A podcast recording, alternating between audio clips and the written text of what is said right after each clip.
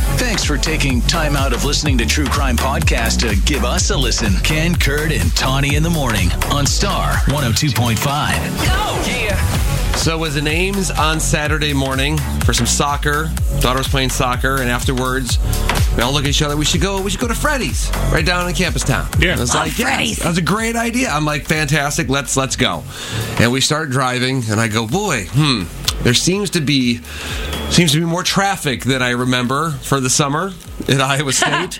and then I see that all the dorms have big red signs with arrows, like um, I had never Maple, Larch, Willow.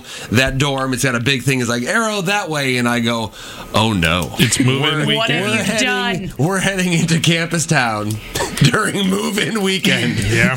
Somebody didn't think this through. It was a little busy, and I thought we will we will never find parking. That's all I thought. Yeah. I became my dad. Just we're never gonna find a place to park. Well, he's right. He would have been right. Took a couple, uh, Yeah. cook- and then it was parallel parking too. So Oh, no. So- Even longer. I got lucky. I was able just to pull in from the at the front. So all I had to do was go backwards a little bit. Well, you had your wife with. I did have my Worst wife. case scenario, Jennifer you could have Bersinger. you could have switched. I thought about it.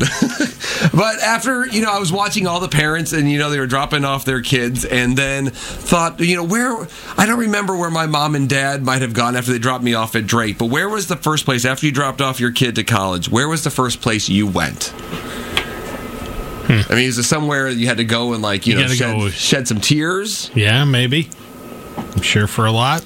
my dad still brings up the fact we were at the at the at the Drake Inn, and I had gone out the, the night before for the first time ever, really first time I'd ever really partied, and was feeling it the next morning. And they were saying goodbye to me, and I was in their bathroom of the hotel throwing up. And my dad's like, he keeps bringing up, goes, "You were so emotional that we were leaving," and I'm like, "No, I was very hungover." It's a good I start. had never experienced spins before, and now I was hungover. This was spinnies. so.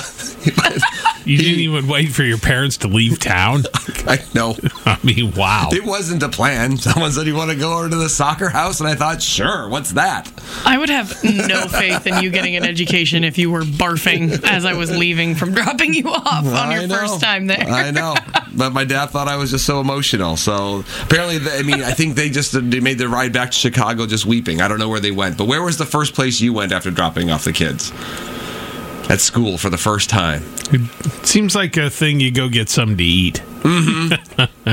Is it somewhere where you celebrate or somewhere where you're, you're sad? A little bit of both.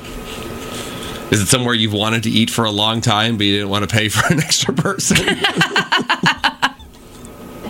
That's awful. We're free. No, you take it. See, probably not though. The more I think about it, because you probably, if you would, you would take them with you For one last time. for one. Yeah, let's go get Yeah. something to eat before we leave. Mm-hmm. All right, Sarah and Anita, what did you do? The first place that we went was Homemakers Furniture and bought all new furniture for our house. Oh, I can't wait to do that. It's awesome. yeah, it's so nice to have them out. They don't make a, it. My house is so thick and fe- fan clean now. I can't even explain it. It's Oh. great. Oh, I have dreams for the future. Thank you so much. All right. So, You and, bet. and you said that you've only you dropped your son off at Iowa State on August first, so it's only been two weeks, and you've already enjoyed it this much.